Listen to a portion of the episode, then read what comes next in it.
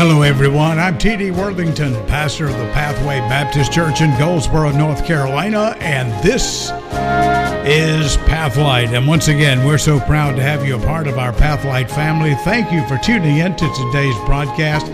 We do appreciate sincerely you being with us today. Hope you'll stay on for the entire the entire program. Uh, you know, sometimes we wait for something external to happen nothing really has to move. That's what we're going to be talking about in today's program. Nothing really has to move. If, if you're so you can, you might take your Bibles and turn, please, to the book of John, chapter five. We'll begin looking in just a few moments in verse in verse number one. So again, we hope you'll stay tuned for today's today's entire entire program. Just before though today's message, I've got a musical selection coming your way. I hope you will enjoy.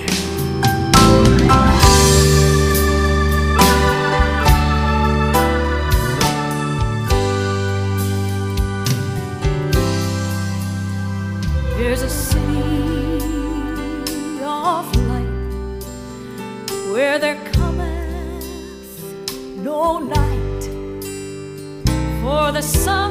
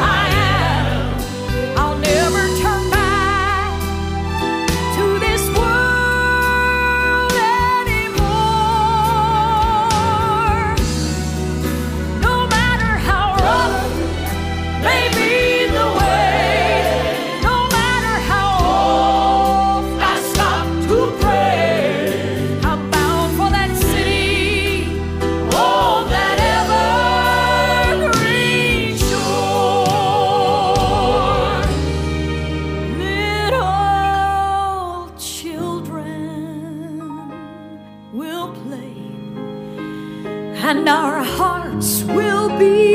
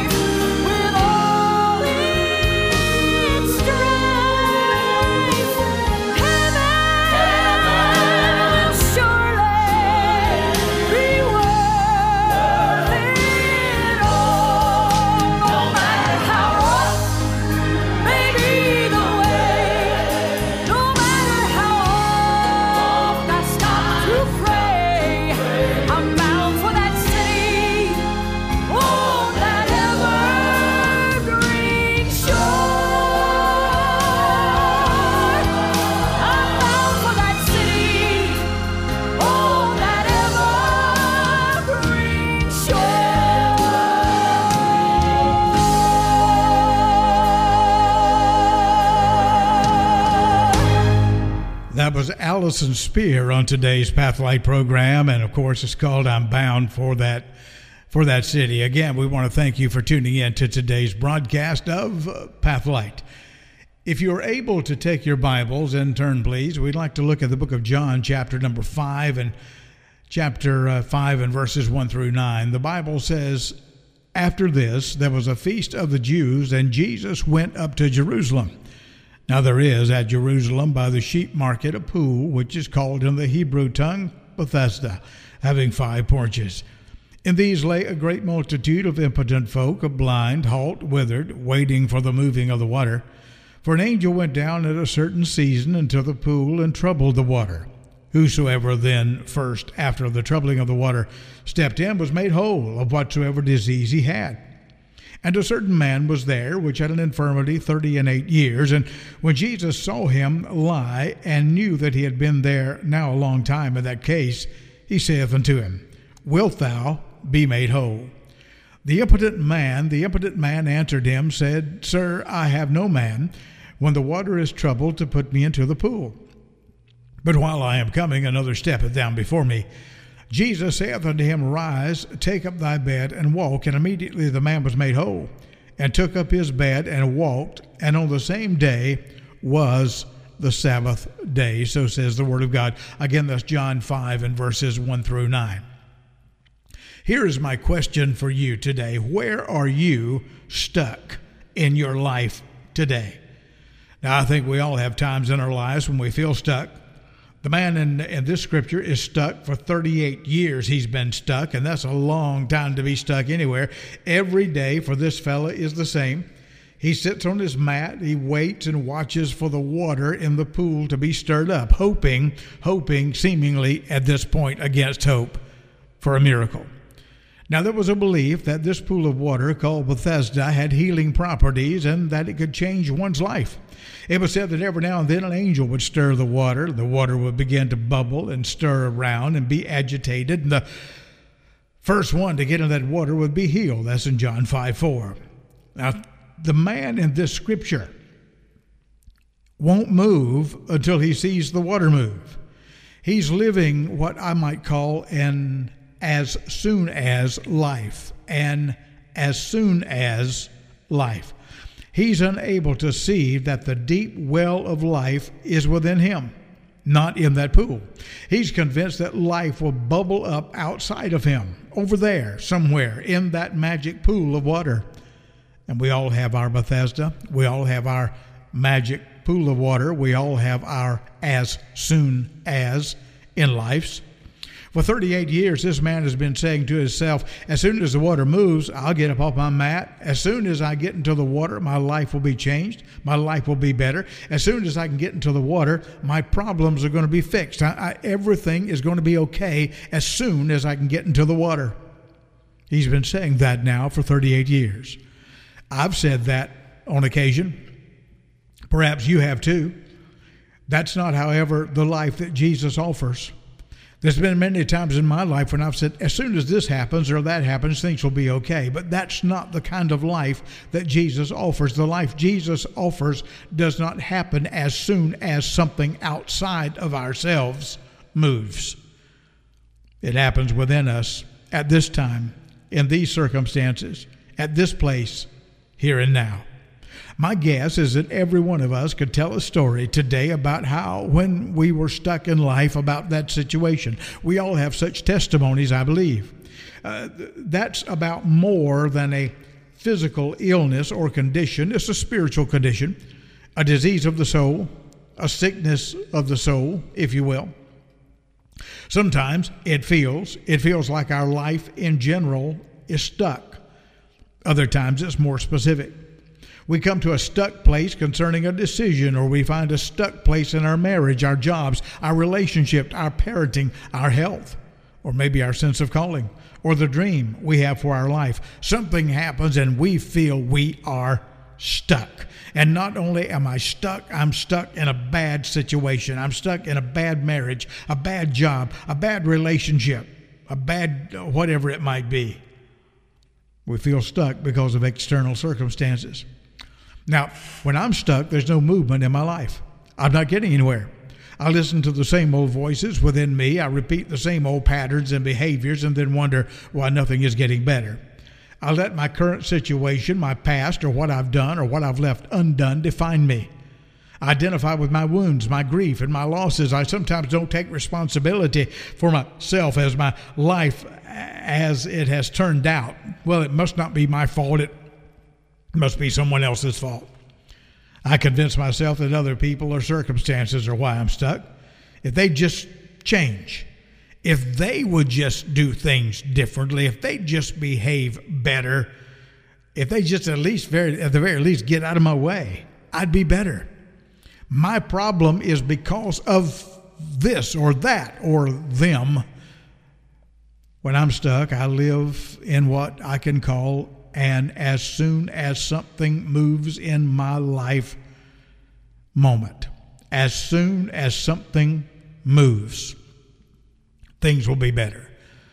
As soon as I get well, as soon as I get more money, as soon as I get a better job, as soon as I have a better marriage, as, soon as this or as soon as that, as soon as this guy who's troubling me moves away or dies or something, my problems will be solved things are going to get better, and they'll get better quick as soon as something moves.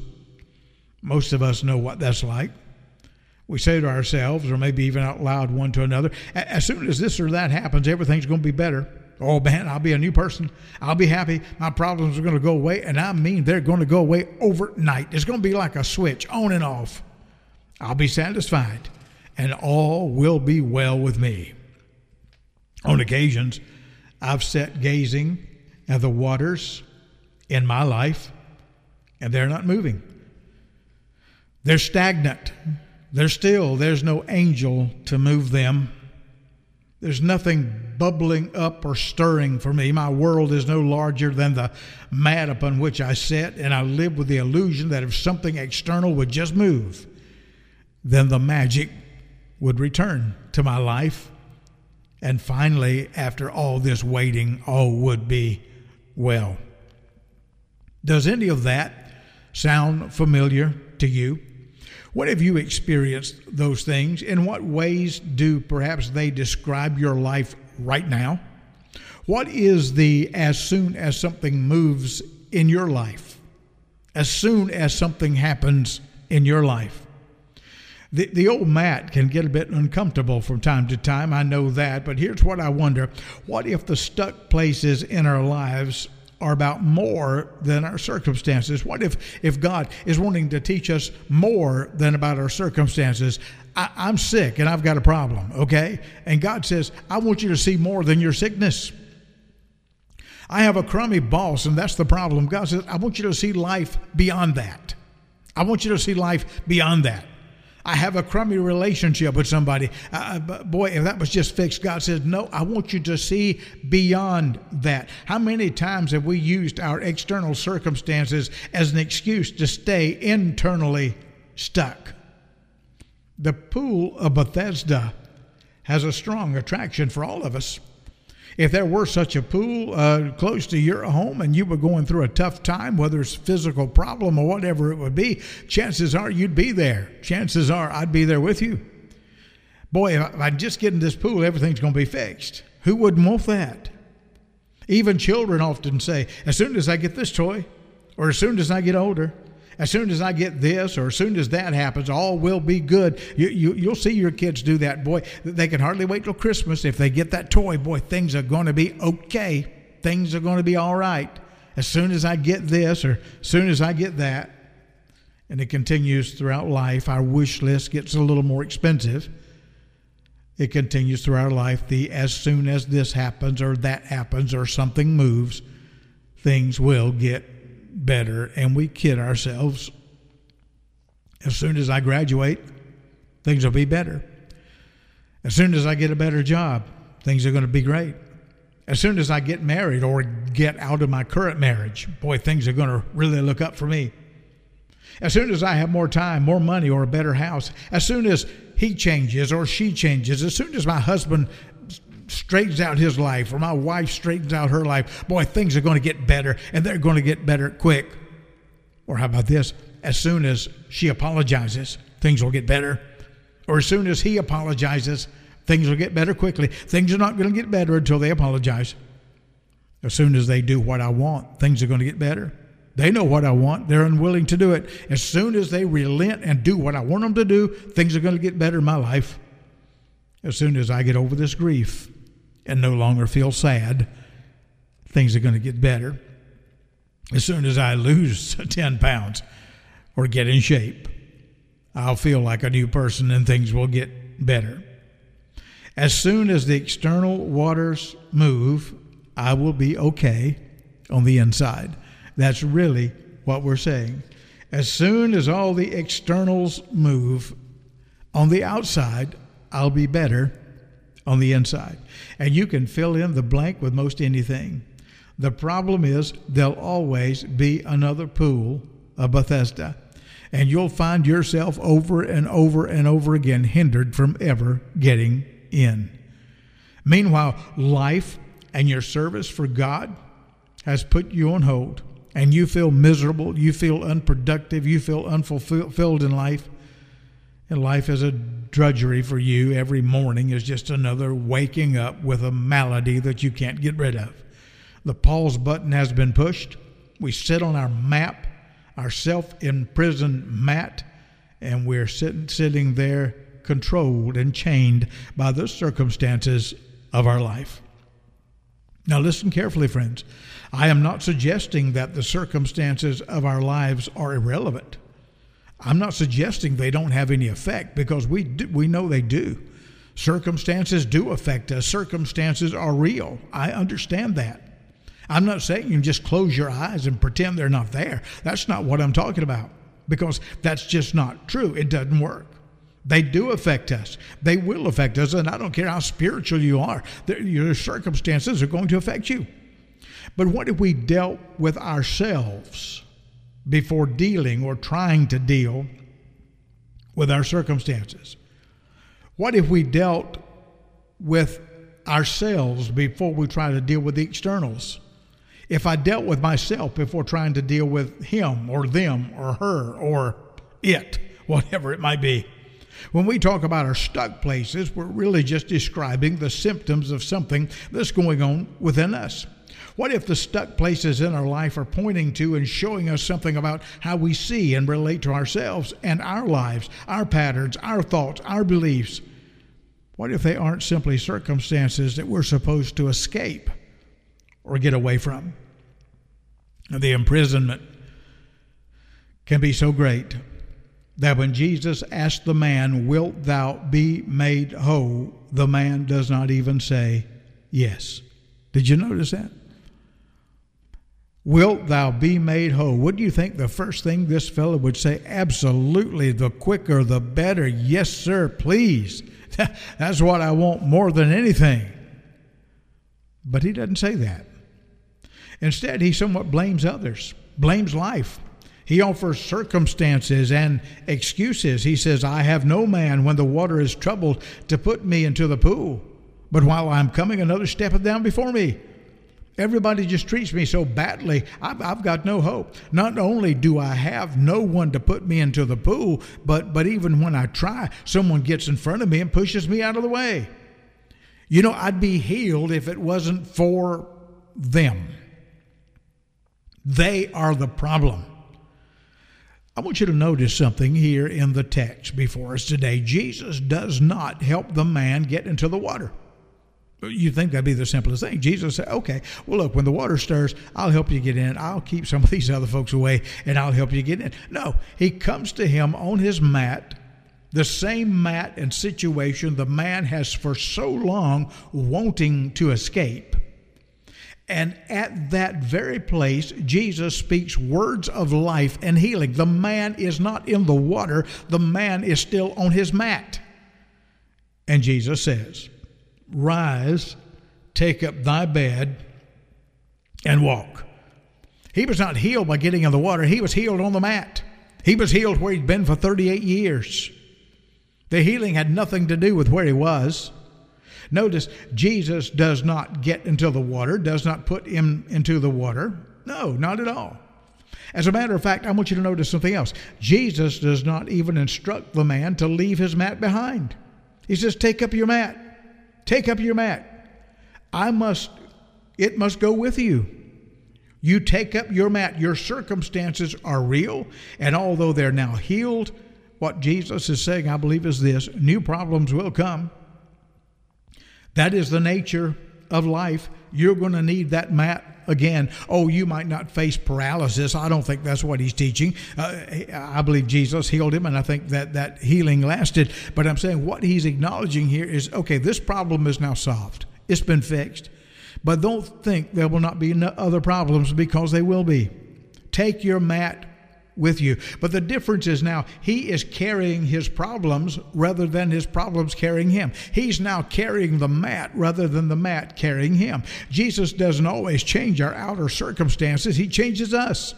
He calls us to a new way of being and seeing and acting and speaking and thinking. And when we stand and rise to that new life, we discover that it doesn't necessarily make life easy or mean we no longer have to deal with the circumstances of life it makes our circumstances more manageable. And we engage them from a different place and position. You see, the pool of Bethesda is drained of its power over us. There's freedom where there was once imprisonment. Inertia gives way to creativity. One once stagnant waters are now bubbling with new life because of Jesus Christ.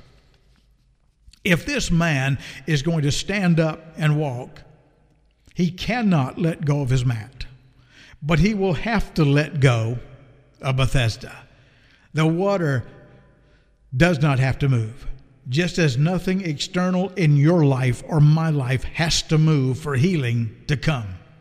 But you will have to reimagine yourself as more than what has happened to you what defines you today or what you've done or left undone. This man will have to see himself as larger and more than what he's been in the past 38 years. He cannot define himself with his own history.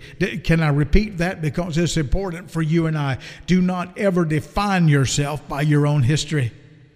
And he'll have to do it over and over and over again, just as you and I.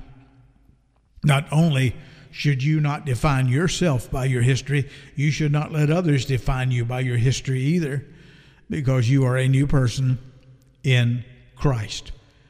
So Jesus says, Rise, take up thy bed, and walk. That's Jesus' call to every single one of us to say to ourselves, I am not. I am not what has happened to me. I am what I choose to become. I am not my history.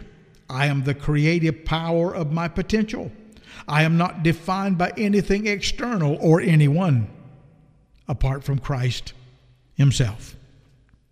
Oh, dwell on that for just a moment. What does that mean, and what could that mean in your life today? What do you see when you re image your life and who you are? The life Jesus offers does not happen as soon as something external moves. No, it happens where you are right now, in this place, at this time, in these circumstances? Are you sitting on your mat right now waiting for something to move, waiting for something to change? Are you looking for a pool of Bethesda? I've got a message for you. Rise, take up thy bed, and walk. You don't have to wait for some external moving of the water or some external moving of anything else. Are you living in a state of as soon as? As soon as this happens, as soon as that happens, everything's going to be okay?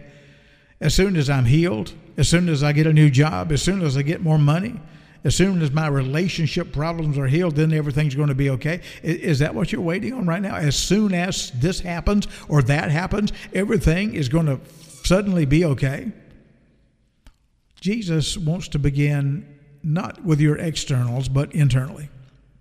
He wants to begin inside you to do a work that will revolutionize your life. And whether he chooses to bring healing in a situation in the fashion or form or shape or description that, well, that you'd like to have it, whether he does that or not, I don't know. But I do know this. I do know this.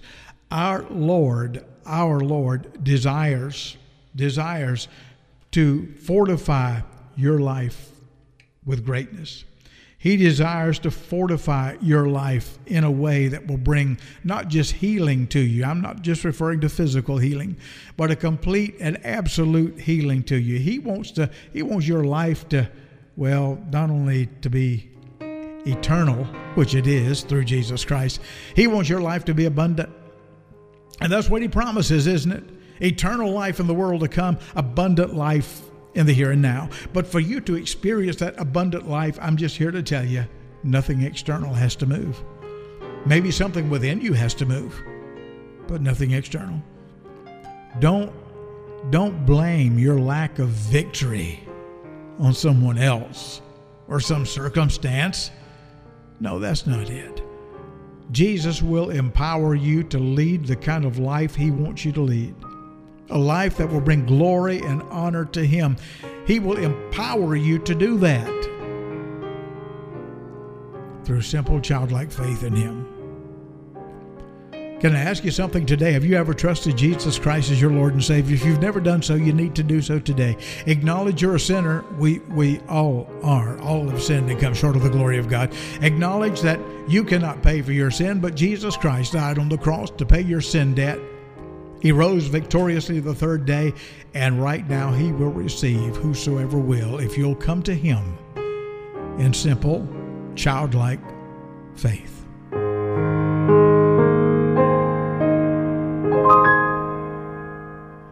Well, with that, I want to thank you for tuning in to today's broadcast. It's such a joy to be able to come to you by way of radio or social media or on our podcast, uh, just to have a chance to chat with you from the pages of the Word of God. I hope today's message has been a blessing to you. If if it was, and you were listening on radio, you say, "I'd like to hear this again," or "I have a friend that might be blessed by this," check out the Pathlight podcast. It'll be there. It's also on the Facebook pages of Go Mix Christian Radio. Christian Bible College, and Pathway Christian Academy. It'll be there for you or your friend to listen to again if you'd like to. There's also archives there of other programs on the podcast that you can check those out also if you will. Well, until next time, this is T.D. Worthington saying, May God's richest blessings be upon you and yours is my prayer. You have a wonderful week as you walk with our Lord.